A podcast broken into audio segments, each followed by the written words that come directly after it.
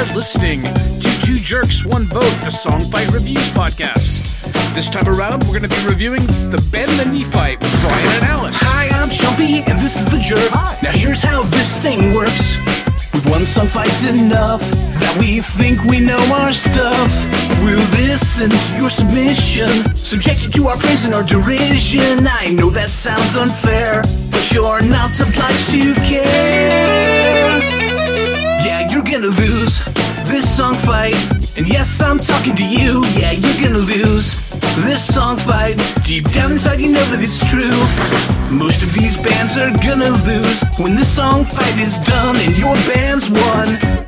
And by your band's won, I don't mean your band's won with bands being a contraction of band has and one meaning the past tense of win. Those are just tricky homonyms. What I'm really trying to say is that you're one of the losers. Welcome to Four Jerks, Four Votes. Let's do the introductions a little bit later. Let's start off first with a talk about the previous fight. That was what to say and how to say it. The winner of the last fight was Jim Tyrell, Yeah. uh, songfighter from way back. Apparently, Micah swayed the voters. Yeah, with his Stan Rogers essay. his, uh, he was very persuasive. Yes, yes. A lot of other people did well. BGM, which was a favorite, did really well, as did Budget Bears, as did uh, My Social Uniform, and then Micah Summersmith himself did a bang up job. And uh, yeah, it was a good fight. And Jim Tyrell did a great song. Definitely deserved to win. Congrats, Jim. This time around, we're doing the Bend the Knee fight, and uh, we have some super special guests with us. Uh, we And have, you also have me. yes, yeah. Does that We mean I can as more than one person? Yes, yes, exactly. Oh, okay, that's fine. you I count guess. as I think you count as 2.6 people for the purposes of two jerks, one vote. Yeah, Um, that's slightly worrying, but I guess that's fine. that's right. What you're hearing is Alice and Pomeranian, counting as two people. uh, wonderful artist, and oh, excuse me, three people. I forgot. Also, Happy Triangle. So wonderful. That's the artist. point six. Exactly, exactly. So that's the 2.6 people that Alice Pomeranian Happy Triangle is. Uh, and then we've also got uh, Jerkatorium, uh, sometimes lyricist and all around Renaissance man, Brian, joining us again for a repeat, another go at this podcast thing. So welcome to Four Jerks, Four Votes. Thank you. Wouldn't it be 5.6? Depends how jerky you are. yeah, let's we'll, we'll we'll calculate that afterwards. Yes, O- I'm, okay. a, I'm a bassist at heart. I don't know how to do math. My my plan is to try to be not at all jerky, so it'll Ah. be three jerks, four votes by the end. I don't even know how you got to that, but I don't know where the six went I either. don't e- I don't know what any of this means. I, I, don't, I just want to know how you calculated out the 0.6. Who is sending us these these goddamn songs? I don't know what you're talking about. So yeah, so uh, so welcome, welcome, welcome. Glad to have you on again. Did we want to talk about anything else before we launched into the reviews? I don't think so. Let's launch in. First up, as per usual, Berkeley social scene. The crowd is on their feet, close to the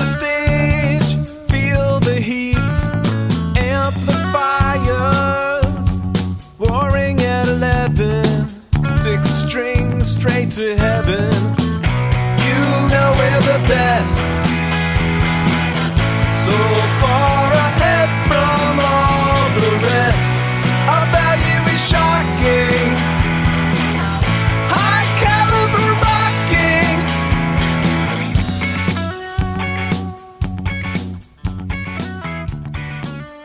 One thing that I read on the boards is that these guys were going for. They wanted to sound like the band Television, which I don't know if you've heard of Television. Well, sure we have. Sure, I know Alice's mom is really into this band. They are they're a post-punk band. Very cool. I'm a big fan. They're in this similar vein to sort of like uh, Gang of Four or Wire, and I think they really nailed the sound here. I love that picked bass sound at the beginning.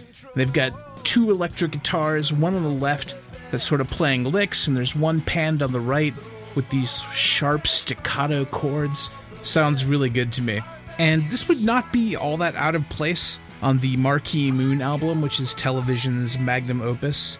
They've definitely got that vibe, which I love. I also sort of like how they structured the end of the song, which I really noticed. It's kind of a bridge at the end, but also a solo. I think that works really well to kind of combine them both at the end.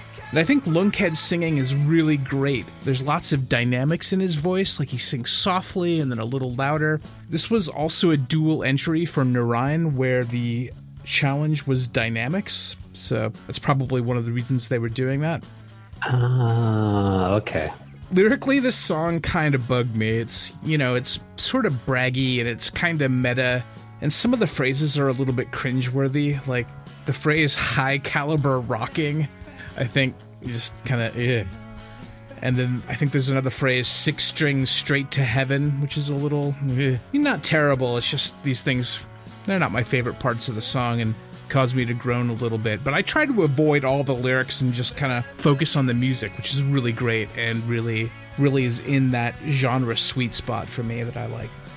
Um, I have to admit, I usually I'm kind of chilly towards Berkeley social scene. There's just something about their their sound doesn't really uh, go well with me. I didn't mind this one nearly as much, but I can say that. But the lyrics did leave me completely, well, I guess cold. I mean, it feels like with all the bragging that they're working up to some kind of punchline, but the punchline never comes. It's just braggy. Yeah, why? Just why? I think they're trying to intimidate other Narayan competitors. Not sure. I just it's so over the top. It feels like it's going to be tongue in cheek, but you know, there's no payoff. Yeah. Yeah, yeah. I mean, other than what you guys have already said about the lyrics, I didn't have any strong opinions. Music was good, good song, weird lyrics. Yeah, there's some kind of anti Zen aspect to it where they're doing something and saying what they're doing while they're doing it. Uh, we, we are rocking now. This is a rock song. I am a human. This is high caliber rock. It's hard to say you know we're the best, better than all the rest. I don't know, and not come off sort of.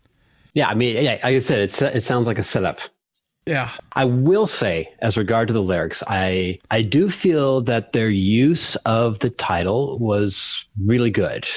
This is something that I don't really hear very often on Songfight. You hear people like trying to subvert the title, and when you subvert the title, you normally wouldn't use the title as your song. You know, if you hadn't been working with the title first and the song came second. You know, typically when you know when you hear a song where the title feels surprising, it's because it wants to draw your attention to that lyric, which might get lost otherwise.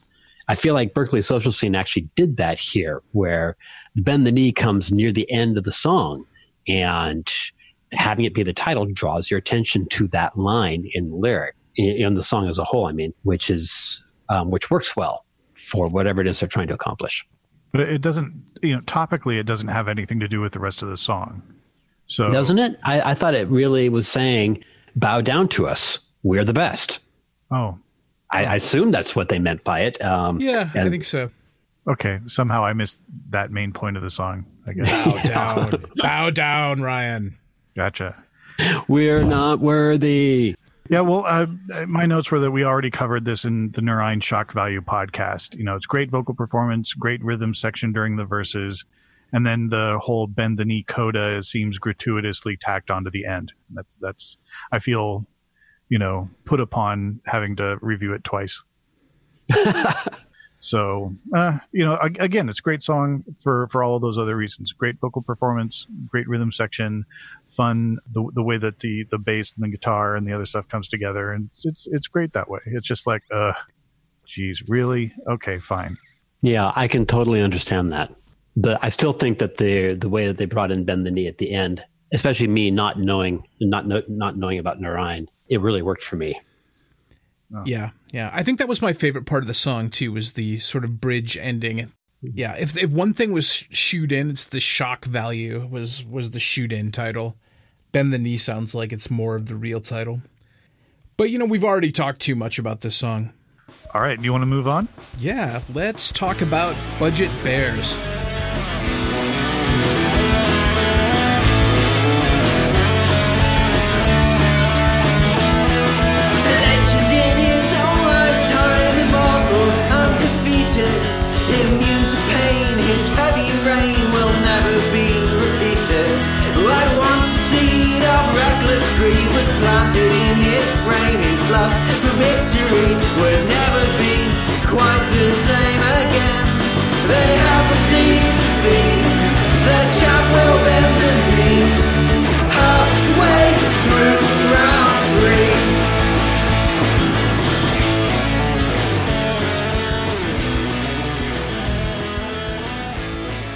All right. I thought this had the same drum issues as last time. You know, the ride cymbal is out front, and the rest of the drums sound a little muffled in the background. You know, but also, you know, just like the previous Budget Bear song, this is really my thing. You know, it, this is my jam. It's got uh, some weird mixing and mastering choices, but the song itself is is great. This is the kind of stuff that I want. This is what I want to hear. I thought the ly- I'm not sure who the lyrics are about. I have a theory. I think it might be about this tennis player named uh, I think Davy Danko, but I'm not sure. And I tried to figure it out using that Pulitzer angle, and I, I just wasn't able to get it. Hoping that one of you guys did. I think it's about a boxer, uh, just because you know you go down in the third round. I don't know if tennis has rounds, but that's it. Sounds kind of like a boxing reference to me. Oh, I'm I'm so disappointed that you don't actually know who it is. I, I thought for sure you were going to use the Wikipedia magic and tell us exactly. I was gonna really dig in and try to figure it out, but then I thought there was a good chance it was just completely made up. I totally agree. It definitely sounded like a boxing indicator. Just everything about, it, especially the champ. Yeah. What'd you think, Alice?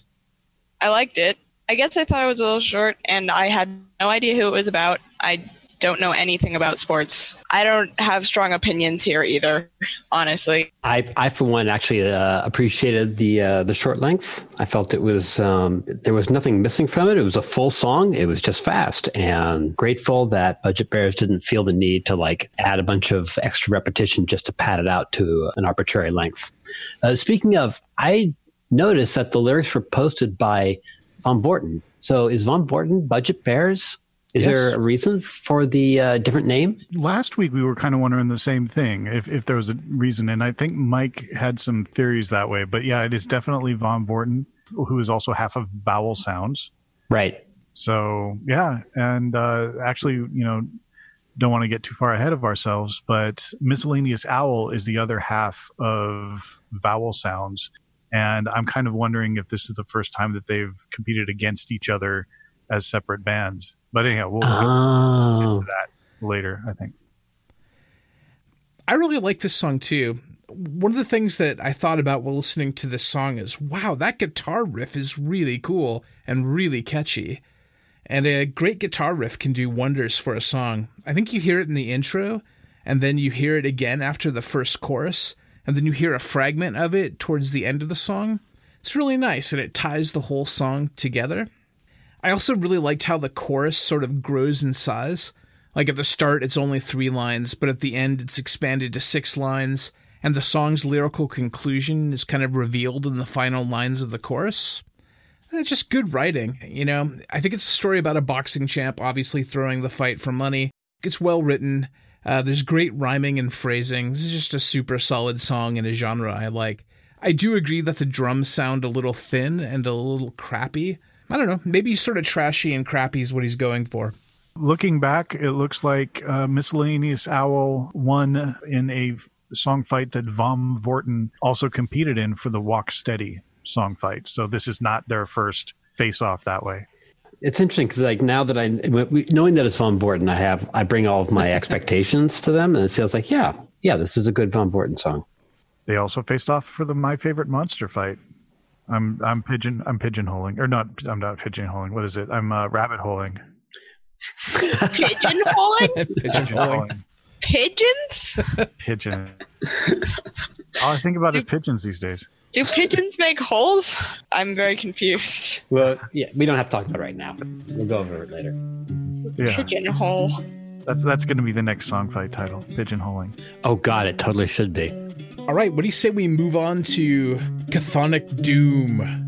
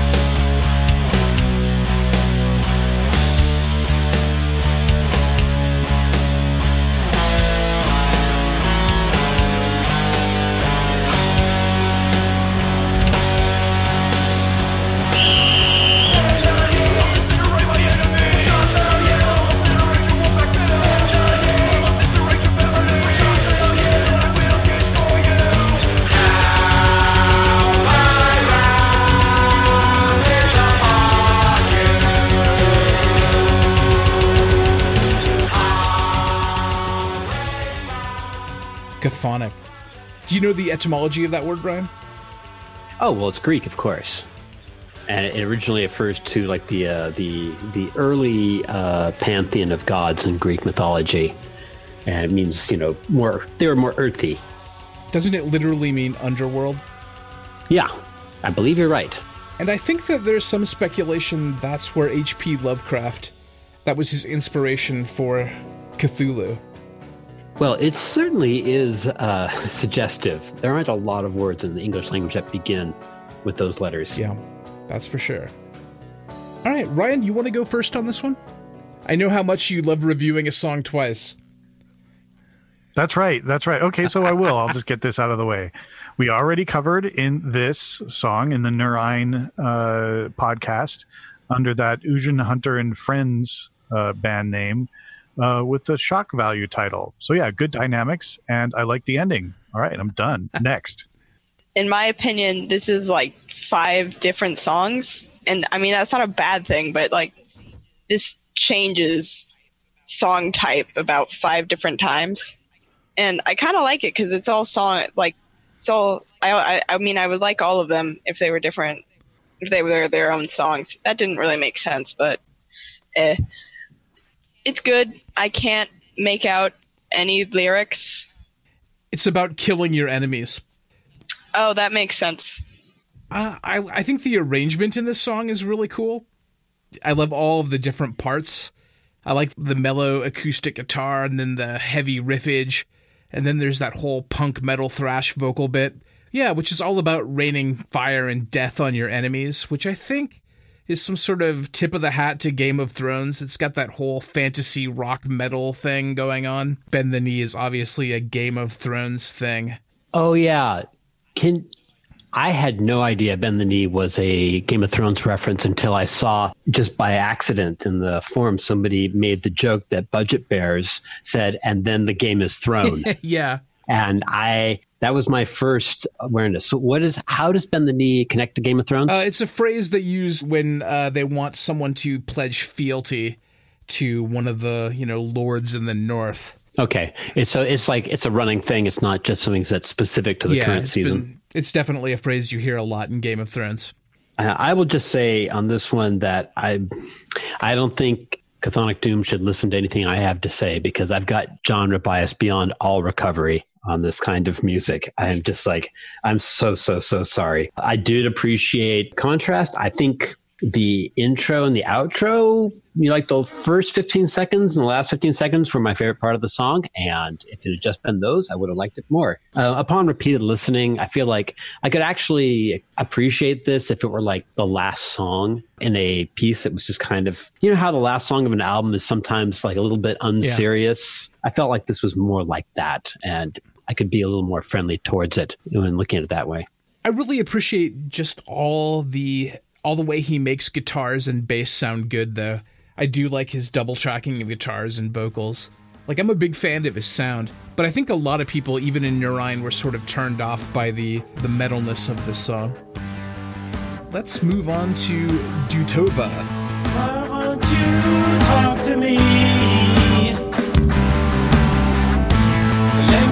Know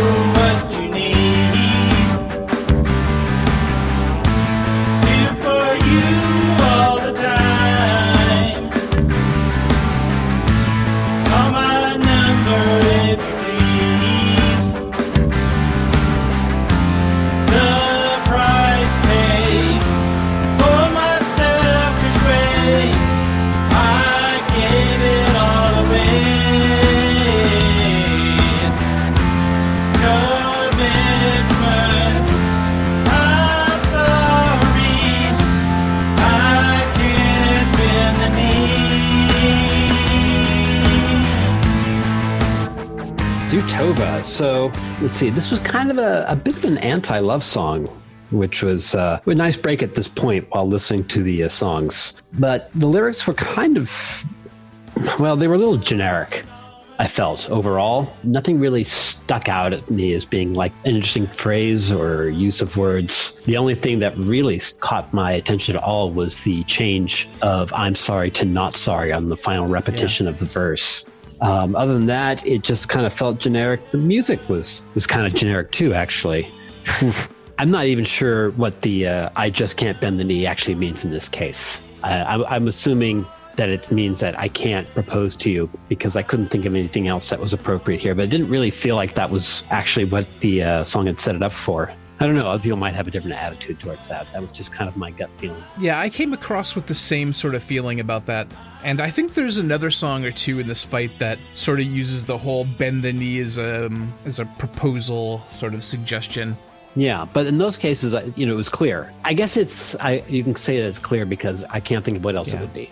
What about you, Ryan?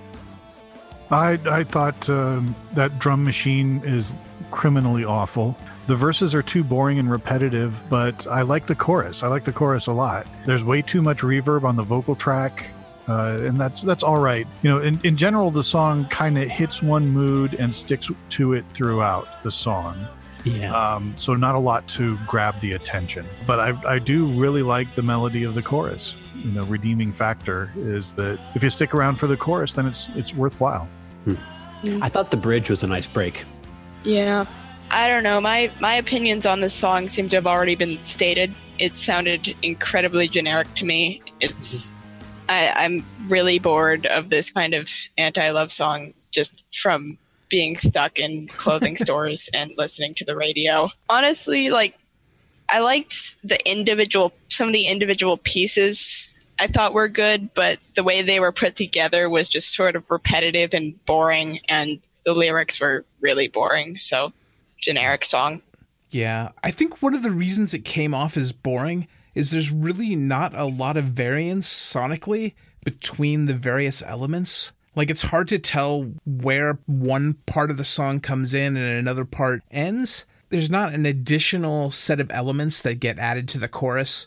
Like, you know, there's some tactics like during the chorus you double the vocals or you add harmony parts or you add instrumentation or you come up with a different guitar sound or a different drum pattern.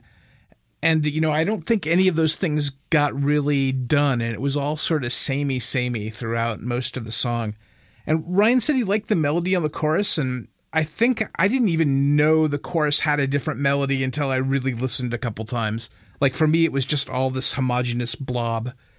And I thought like the some of the sound choices he made I thought were good. Like I like the the fuzz guitar with the bloopy synth elements mixed together and I thought the bass came through really nicely and it was nice and clear although the bass parts are kind of boring and repetitive. I also liked the synth solo at the end so there were some definitely some some high points to the song but there just wasn't enough variation to hold my interest which I think is why a lot of us found it a bit boring. I think uh, what you call the synth solo is what I was calling the bridge. So I think that's the part that we both agree on was a nice, um, was Yeah, a highlight yeah. of the song. Let's move on to Gert.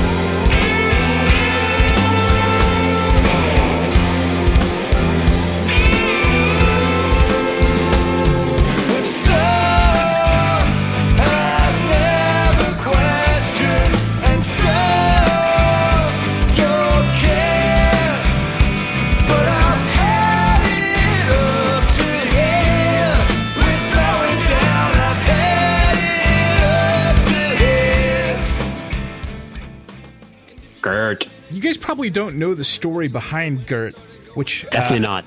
I- I'll, I'll I'll take some time and tell you. So Gert is a song fight supergroup. They're like the Cream or the. Uh, I can't think of another supergroup off the top of my head. Spice Girls. Spice Girls, yes, they are the Spice Girls of Songfight, and um, they consist of Leaf, Small Town Mike, THC, Bolt Hone Ripper, and Des Head. So that there are six songfighters who are all Canadian, and a bunch of these guys knew each other from high school. They're really pretty spectacular on their own, each of them with storied songfight careers. Uh, but when they come together to form GERT, it's almost always epic and they almost always win. And you know, they haven't graced Songfight with a song since like way back in 2016 where they were surprisingly defeated in the super creepy fight by um let me let me check my check my note. uh by Jerkatorium. Oh, my god. Yeah. That was a real head scratcher. I think it had lots of the Songfight community wondering what was up. You've been waiting all day for this moment, haven't you? I don't know what you're talking about. He- He's been hoping Gert would submit again for for two years. Every Yeah. time I see Ryan when he comes to town, I'm like, "Do you remember that time we beat Gert? Oh, that was so good, so good." You need a medal or something. you, you need a T-shirt that says "I beat Gert." Yeah. So Anyway, coming soon after Chthonic Doom, I thought, yeah, here's another interesting contrasty intro that suddenly segues into more, you know, guitars. Yay. but yeah, I'm I did appreciate the singing was really good. It was really energetic. I loved uh, the rhythm and the not the rhythm, but you know, there was just a lot of motion in the way that the lyrics went together. I really appreciate the rhythm of the vocal track. Just the way it bounces around, and I'm not even sure if it had internal rhymes or not, but the constant motion of the of things gave the feeling of having internal rhymes, and I was down with that. They they got me with that, so I didn't even really mind that the rest of the music wasn't really to my taste. I feel though it did kind of go on a bit long. I feel like at the three minute mark they were pretty much done, and they could have stopped right there, but it just kept going and it didn't really add anything. Yeah, uh, overall of the of the five songs I'd heard so far, going in alphabetical order, it was my favorite at the time. yeah, Yep, same. I really liked this one, especially after Dutova. After having a lot of songs that I didn't have strong opinions about, it was nice to have one that I really liked. Yeah, I really liked this one. Don't know what else to say about it. It was a good, good old rock song. Yeah, yeah, I I agree. You know, I think it was good stuff. The music sounds great. The backing music sounds great. The, the lead vocals from Small Town Mike sound great as usual, uh, but the melody of his vocal line is like most of his melodies, and it's a little predictable that way. But that's fine. I, I, I mean, I like it, but we've kind of heard it before. I guess is the main thing uh, in terms of that the main vocal melody. It's a great song, great work, and there's some nice tones in the rhythm section. So then is it bad for me to say I wasn't totally engaged by the song? You know, it's it's still great work, but it's not something that I'm humming right now, if you know what I mean. Yeah. Yes, you're a bad person. Okay. yeah. I've never heard that before, Brian. I thought the production on this was fantastic. The drums sound amazing, and I assume that's Leaf on drums.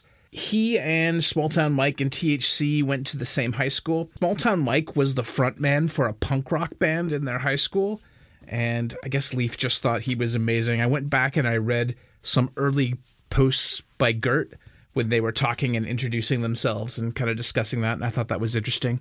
I really like Small Town Mike's sort of talk singing delivery you're right that we've heard a lot of this before. This is a you know this is his sort of trademark delivery, but I feel like it's slightly slicker produced this time around. Like there's some tight doubles on his talk singing delivery, and there's some harmonies on it which you don't often hear. And then there's that really cool echo effect where the thing he says just echo, echo, echo, echo, echo, and it kind of goes off into a musical interlude. Just really cool effect. I think that's Boltoff singing on the choruses and it adds sort of a nice change up from Small Town Mike's sort of hip hop inspired stylings, I guess you want to call it. And I think the reason you feel all that movement, Brian, is just because he's just so rhythmic in his vocal delivery, and the rhymes come dense and fast, and it, I don't know, it does have a feeling of movement to it. I really like it. Yeah, well, it's not just the. Uh, I mean, it's, it's all those things that you just said. Yes, but I feel also that he's like, there's like you know half lines and such things that are like you know giving you a, a bit of syncopation as well. Yeah, this is one of my favorites of the fight too. I like this one right away. Next up, we've got the lowest bidder. There is power in surrender.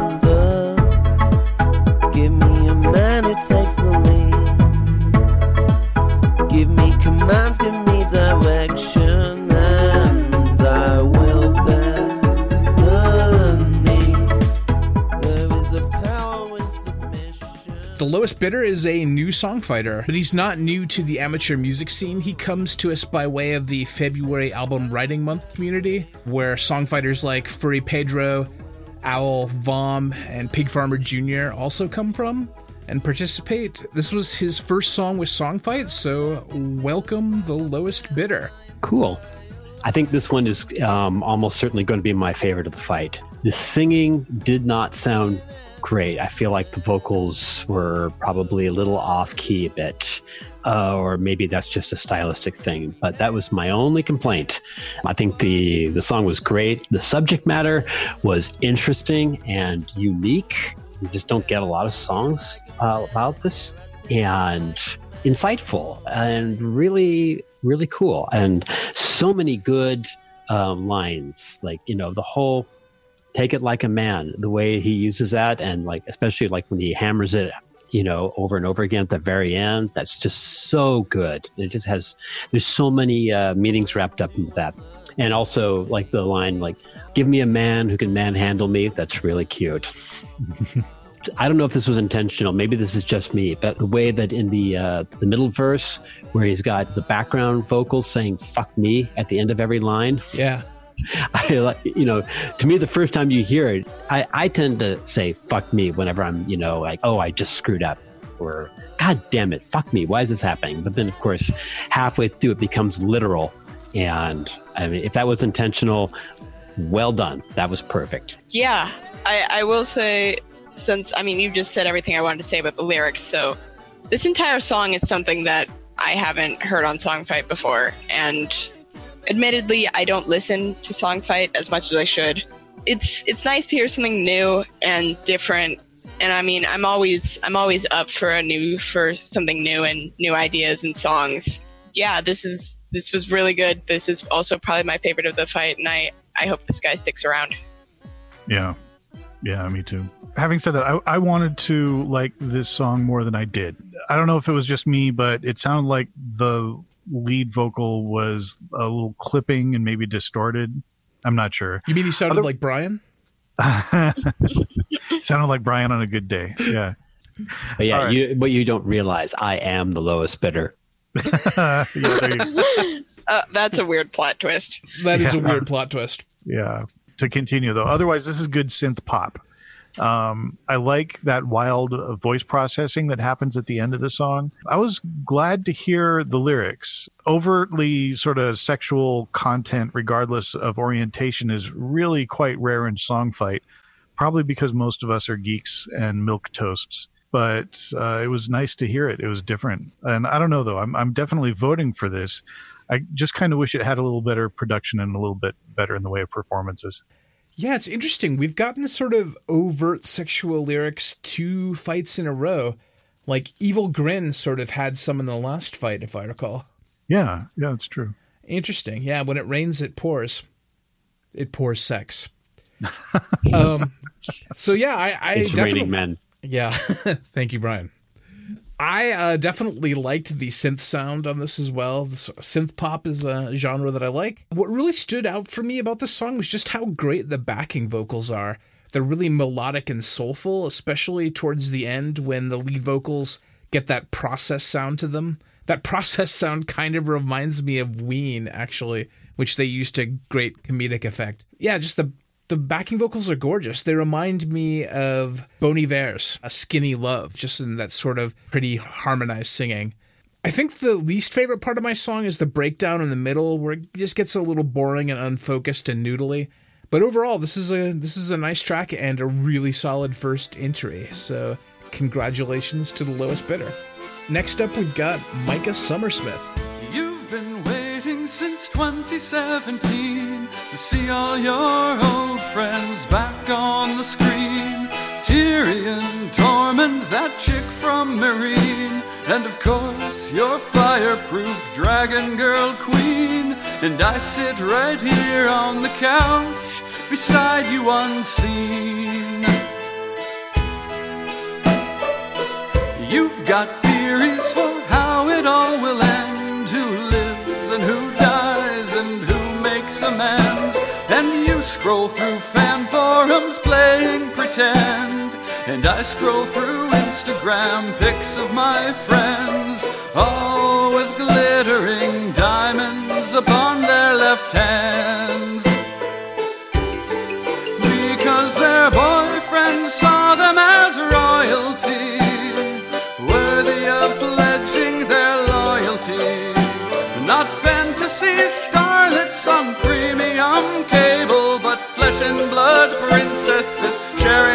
table. Now they're trying on dresses and asking for our RSVPs because all of their boyfriends went and bent the knee.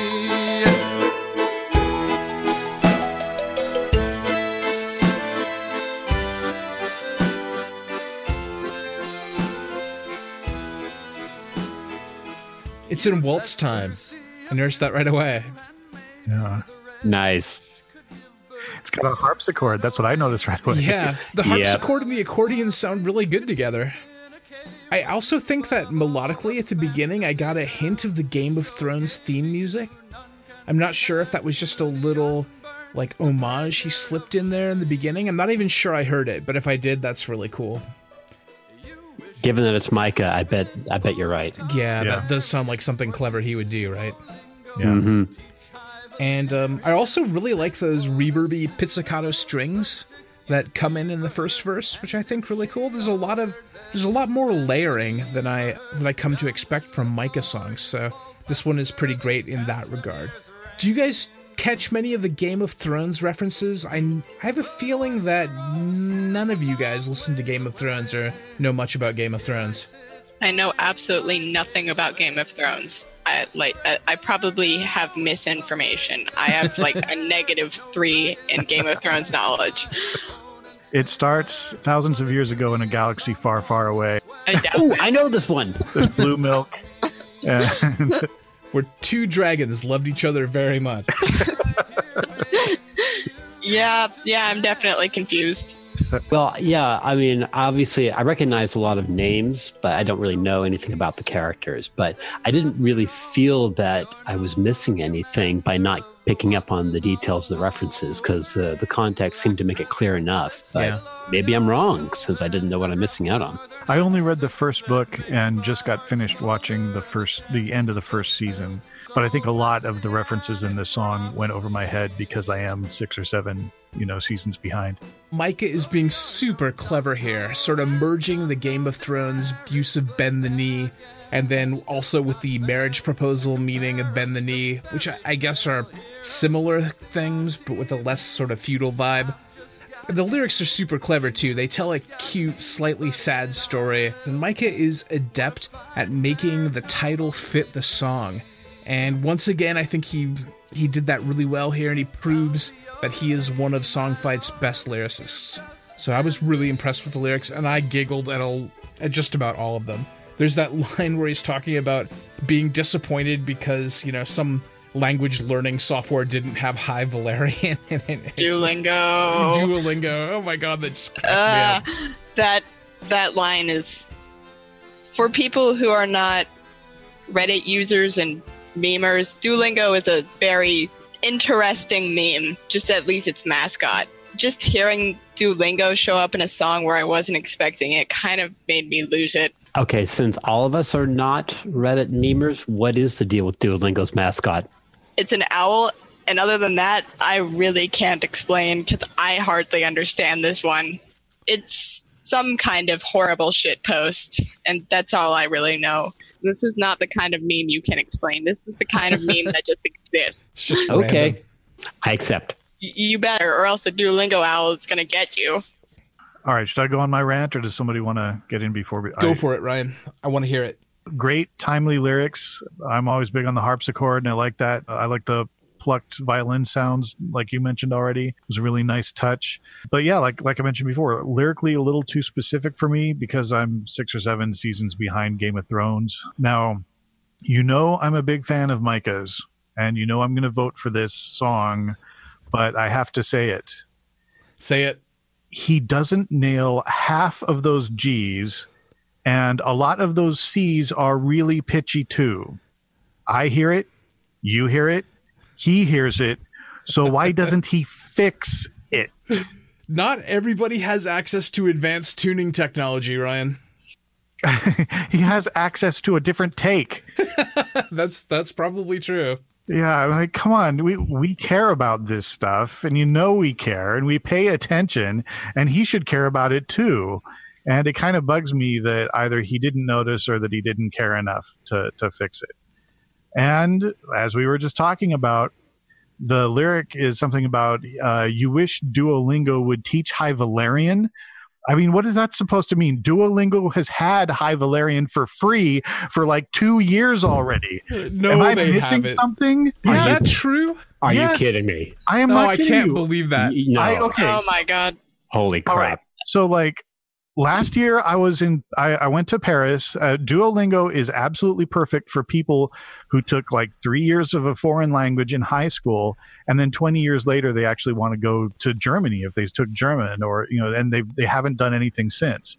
So it was a good big refresher, and it, you know I, I did it for a long time uh, uh, before heading over to France for a vacation. And among the things that you know were loaded in there was this you know there's there's Klingon and there's High Valyrian and I didn't even know what High Valyrian was. So I, but I noticed it there. And every once in a while I also just take a look to see what other kind of new uh, languages pop up because I keep on hoping that they'll put Tagalog. Anyway so yeah so no they've had High High Valyrian on there for free for two years already. And it's like that's that's one of the few jokes that I understood and it was wrong you know unless unless there's some other aspect of it like i, I don't understand i don't i haven't heard of this whole kind of meme reddit type thing if if it's some sort of a reference to that It it did not just saying the word word Duolingo is kind of a reference, but other than that, it did not reference the meme. gotcha I, I think Ryan, I'm I'm inclined to feel that Micah just assumed, like I did, and everyone else except you did, that, that there was just no freaking way that that was actually true, and he didn't bother to go to the Duolingo website and double check. oh my I don't blame him. I don't blame him one bit for not having done that because what the hell? But still, I think I like the song even better now that the now that he's clueless that he could actually learn High Valyrian from Duolingo. i am going I, I, I swear it now i'm going to hold my nose when i click the vote button for this but yeah okay no because those are pretty minor concerns they're petty and neither of them get in the way of this still being one of the best songs of this fight so Yeah. i'm still very happy to uh to vote for it but i have such high expectations and such high regard that i just just just why What do you think, Alice? You got anything to add? Um, is it nest? I I feel like we. so looking here at my notes, as I kept listening to the song, I kept crossing out my notes. The only thing left written is Duolingo. and I feel like I've already been over that. So, yeah um, yes, it was a good song and Duolingo. shit posts Shit posts. let's Yeah. talk more about shit posts Let's not. duo jerks one lingo so I just did a quick look. It looks like the the owl has been associated with Duolingo giving you a hard time for falling behind on your lessons. And so Oh. it's now like associated with The Shining and other sorts of horror things where the Duolingo owl is, is hunting you down. I am listening to my father give me an intelligent breakdown of a shitpost meme. I'm just I did I'm just reporting somebody else's research. What has my life come to? Alice, now you know how it feels to be me almost every other day. I, I agree with everything everyone else has said. I just wanted to pile on with what Mike pointed out was that, you know, I really appreciate that Micah did something here that the only other people I feel did was Berkeley Social Scene, which was do something a little bit more interesting with the title than just manage to get it in. It was not shoehorned in, um, but it becomes an integral part of the whole concept. You know, the idea of like making this connection between Game of Thrones and something completely unrelated was was great. That made the song. That made the song. I think we're naturally segueing here into Miscellaneous Owl. Dropping money too low, I reached too high, pushed off the wrong leg. And I felt money cap go the way you know without having to see it. Something's gone wrong inside.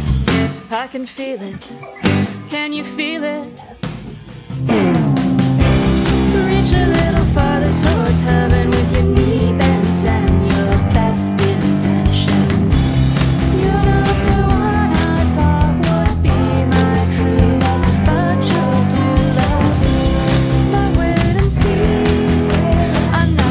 For you.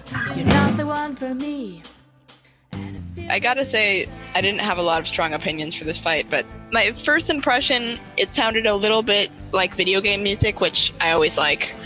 Can't make out the lyrics, but I, I like the tune though, so I enjoyed the song and I enjoyed the video game ness of it. I just wish I remembered what the lyrics were. That's interesting because I feel like, I mean, the lyrics are pretty straightforward, but I also feel like there's something going on that I don't quite understand. I mean, it's about, you know, a relationship that's not going well, but there is like a very literal discussion of a knee injury at the beginning. And I don't see how that ties in with the relationship directly.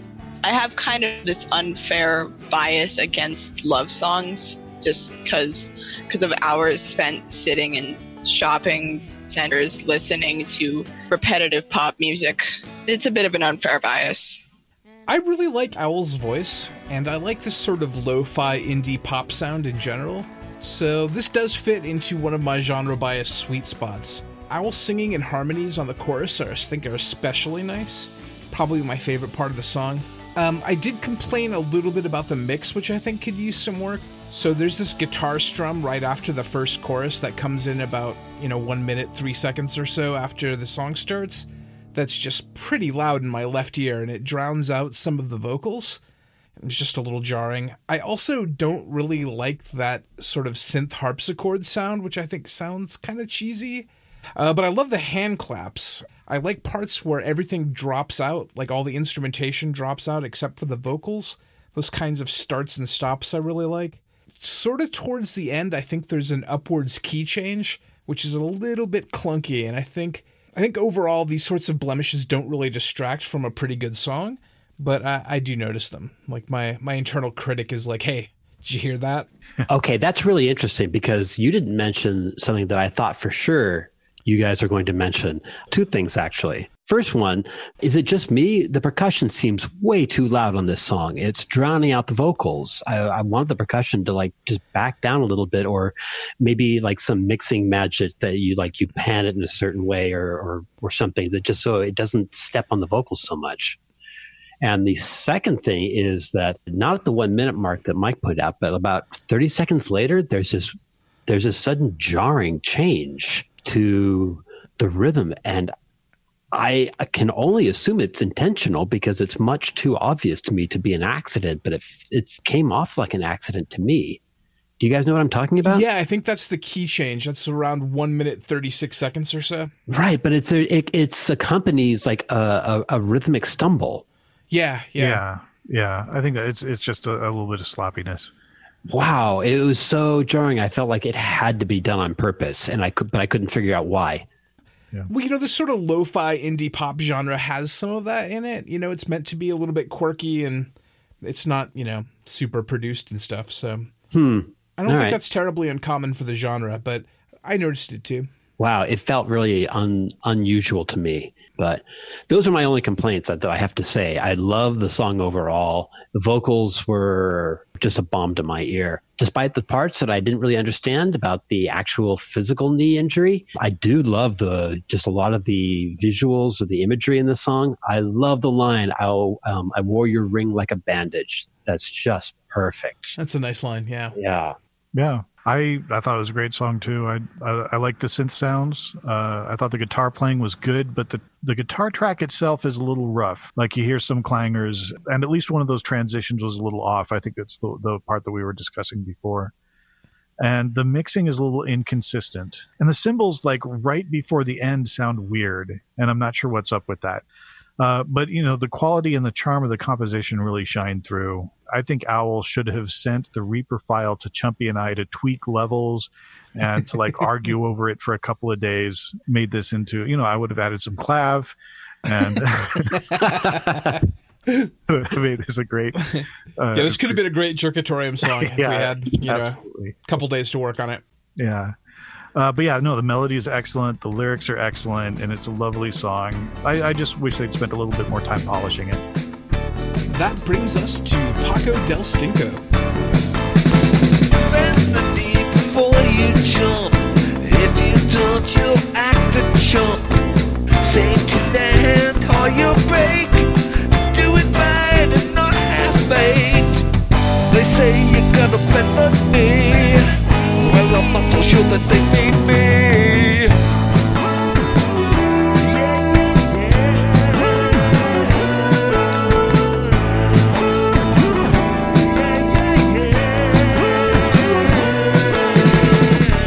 Fist at the throw, make it spin and watch it. I like the sound of the piano and the guitar. Uh, one of the guitars has a lot of delay on it, and it kind of adds to the groove of the song. Sort of like he's trying to be the Edge from U2 or something, but I think it sounds cool. The piano is really driving at times. Like it sounds like he's just really hitting on it, which I like. I also like that there's these sort of Cars style synth riffs that you hear after the first chorus that I think sound really cool. And you know, the guitar solo after the second chorus is quintessentially Paco. His guitar playing always impresses. All in all, it's just a tastefully arranged and put together song It sounds really nice, and it's, you know, like a lot of other Paco songs in that regard. One thing that's a little different, I think, this time around from Paco's usual is that the backing vocals are a little bit sparser and quieter than I'm used to, um, but they still sound pretty great. Something about the instrumentation reminds me a little bit of the police's synchronicity. Um, I think maybe it's the piano, I'm not sure. But it does have kind of a different vibe than a lot of Paco's other songs, so I liked it for that. Lyrically, I didn't quite get what it was about, and there were no lyrics. And most of my notes were about the music, which I think I liked a little bit better. Yeah, I noticed that uh, from what little I have done to Songfight is that I usually do not understand a Paco Del Stinko song, even after reading the lyrics. I, I really have no clue what the song is about, as usual, and that gives makes it hard for me to get a any hooks into it. I also noticed the piano. I liked the piano, but I felt like it was just really kind of lightly used and man my ears could have really used more piano after song after song of guitars Yeah. sorry guys i'm just i'm i'm a little overfull on guitars No, you're not. You're not our first guest to say that they're, you know, that guitars are probably overused. Micah. yes micah thank you so much And, like when your accordion and all the other stuff came in i thought ah full Ah. song with no Sweet relief. Yeah. nice little a nice little break. The pianos definitely stood out for me with Paco. And then of course the guitar solo came in and swept that all away. if you couldn't un- understand the lyrics, I something about a knee, and then it was all gibberish. The verses they were good. They didn't really stick with me though. I like the chorus and the bridge more than the verses. Again, I can't get hooks in it because I have no idea what the lyrics are. Yeah. Oh yeah. And Ryan, um, I'm sorry, uh, Mike, you, you said that this didn't sound like a usual Paco Del Stinko song and I kind of agree with you, but I'm not exactly sure why because his songs vary so much. What do you, can you exp- explicate that? Yeah, well, I think the piano was part of it, and I think that the synth playing was also part of it. And that delayed guitar, those were the things that I noticed the most. I mean, it definitely had Paco touches. Like the backing vocals are all Paco, even though they're they're not quite up to his usual standards. Um, and you know the guitar solo is totally Paco. Hmm. But yeah, like just the way that the piano changes the, the sort of the overall sound of the song, I think made it sound different. I like the guitar work and I like the synth work, but the composition itself didn't really do it for me. You know, like it's not his most compelling, engaging melody, I thought. It's a great vocal performance and a great vocal delivery. Just didn't really connect with the material. I think it was the fault of the melody when it came right down to it. All right, last up we've got Third Cat.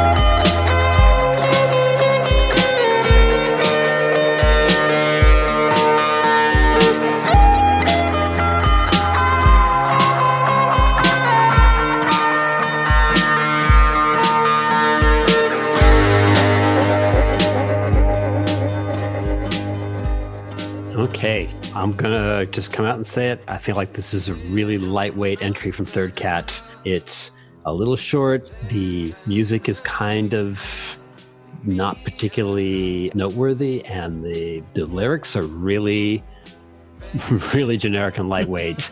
I really, I don't know. I do know that Third Cat is doing Neurine, and I kind of felt like he this was just a, a last minute sort of thing that he threw out there. Yeah, which is too bad because I think parts of it sound really good. Like to me, this sounds like a demo that is just not really fleshed out. Mm, And it's it's weird. It's so weird that when you hear a verse and then you immediately go into a guitar solo, it's just a little jarring. Like, hey, isn't this supposed to be in the middle of the song or towards the second half of the song? That guitar solo is great though. I think it's just Yeah. really pretty and I liked it a lot, but it's a little little jarring to hear it so soon after the song gets started.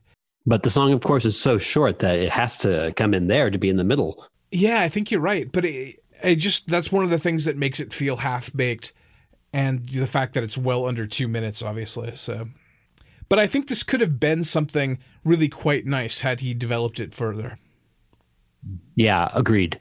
I, I like the wah guitar and the acoustic. You know, it's the wah guitar is kind of behind the acoustic a bit, and uh, and I, I thought the guitar solo was really nice. And there's that part that goes, uh, "They don't understand our love," and it's got this weird, cool warble to it. And I tried to like really focus in on it, and I don't think he's doing anything, any like additional processing that he do- isn't doing with the rest of it. But it just really there, there's something about that delivery that that really worked really well. I thought it was a neat, weird effect. But you know, otherwise, this song is is not one of Third Cat's more memorable tunes. I thought. Uh, do you have any impressions, Alice? It's short and it's there's not much there. I couldn't understand the lyrics again, so I don't have much to say about that. It's really short. Bend the knee for me. Let me be your king. Give me everything. They don't understand our love. There can never be enough. Yeah, it's Yeah, pretty short.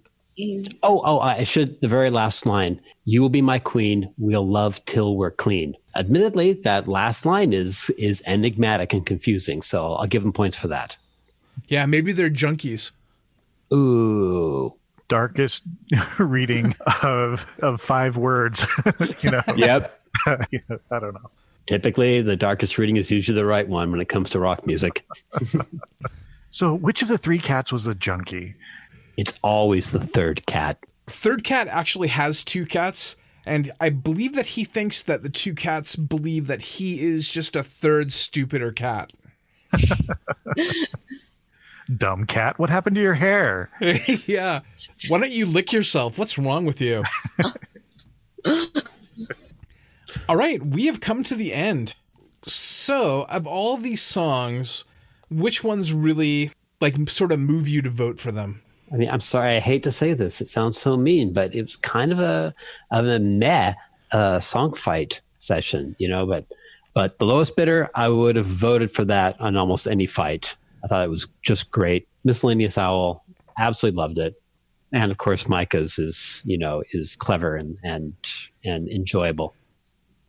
Wow, so much overlap. That's unusual. As I've mentioned before, I'm only going to do less than half, so that means four for this round. And I've chosen Budget Bears, the lowest bidder, uh, Micah, and Miscellaneous Owl.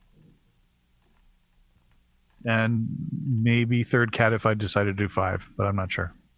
So for me, I really like the Berkeley Social Scene song. I mean, I didn't really like the lyrics. I just chose not to really listen to them, but the music I thought was great. I'm going to vote for that. I want to encourage them to make post-punk songs every every song fight. They'll always get an upvote from me. I'm going to upvote. I'm the excuse me. I'm going to vote for the Budget Bear song. I like that one. God, I'm going to vote for Chthonic Doom as well. I that song just got me pumped up. I like the kind of fantasy metal, you know, singing in that one. It it just did it for me. I'm also gonna vote for Gert. I just I love good production. I'm gonna vote for the lowest bidder Okay, as okay, well. who- I'm, who are you am I voting not for? voting for? I think is the question. You're like, oh my god. Oh my god, I know. So Paco is probably going to miss a vote from me. Um, Third Cat is probably going to miss a vote. I think that's it. I, I find it kind of um, a little bit surprising that you would miss out Paco and not miss out any of the other people that you were that you just listed off. Well, yeah, you made me feel bad about voting for everybody. I really want to vote for everybody. Hmm. Well, almost everybody. Oh, Jutova is going to miss the miss a vote. Okay. Yeah, I'm voting for Micah, the lowest bidder, and Gert. Not a lot to say there. I agree with Ryan. This is this did seem kind of like a tame song fight to me, and I don't have a lot of super strong opinions here. And so those those are the ones that I liked. All right, now we're at the point of the podcast where we we can pitch a product. How about Cinnabon? if you find yourself at a mall, enjoy a delicious Cinnabon. Not affiliated with the show. I don't even know what a Cinnabon is. You're better off not knowing, maybe. Yeah. Yeah, it's, It's, like a uh, cinnamon roll, but a little bit more disgusting. Like it's just covered in goop. Imagine a cinnamon roll as fast food. Oh, yeah, that makes sense. It's how diabetes must smell, you know, like personified more or less. Yeah, it has the size and weight of a toddler's head. I would like to pitch or not pitch. What's what's the word? What's the Uh, word? Shill? Shill. Yeah, I would like to shill for uh, the new Ugly, um, the new Ugly Neurine podcast by Manhattan Glutton and Ben, who uh, are also another podcast reviewing uh, Neurine. I- I'd like to shill for the podcast Talking Traz. and I think that uh, you know maybe we, we you know you guys should consider changing the name of your podcast to Talking Traz. Talking Traz. Yeah, and we'll discuss Alcatraz, of course, the world's most famous prison. Traz Talk. That's slightly better, I think. Mm-hmm. Wonder why they didn't think of that. I don't have anything else to to plug. I, it never occurred to me that we should come with something to plug. I wish I had thought of that beforehand. I would have come up with something ridiculous. Uh, what what about you, Alice? Anything? Uh, I mean, I have a deviant art. I'll, I'll plug myself. Yes, definitely. Go go look at my art on deviant art under Pomeranian or something like that. Because because um yeah, I, I I know my own username. Deviant Art backslash Pomeranian or something like that. No spaces, no dots. Okay, it's the hyphen Pomeranian, Go Just for- praise me. and the title and the uh, the tagline is unintelligible dog screeching. Um, I'm glad you decided to point that out. well, that's how they'll know they found the right Pomeranian. Yeah, they stole my username. I should go hunt them down. Two Jerks, One Vote is sponsored by Duolingo. Duolingo. Learn High Valyrian forever. Yeah, you can also look it, into it if you are looking to do even the, a nominal amount of research before you write some goddamn lyrics. So testy. So That testy. is- Sorry. That's the weirdest nitpick I think I've ever heard for anything. Duolingo teaches High Valyrian check your facts. Get it right, Micah. This is important. This podcast has been sponsored by Duolingo. Their cute owl mascot is a ruthless, terrifying sociopath with nothing to lose. That's right. And it's free. You can't get a version of Duolingo without High Valyrian on it. Am I? I'm harping on this. I'm going to stop. Yeah. I feel like this is similar to your complaint about Grumpy Mike's song in Nurine, where he thought Puce was the the reigning champion. That was the whole song, I know. and I it was know. it was the entire point of the song, and it was wrong.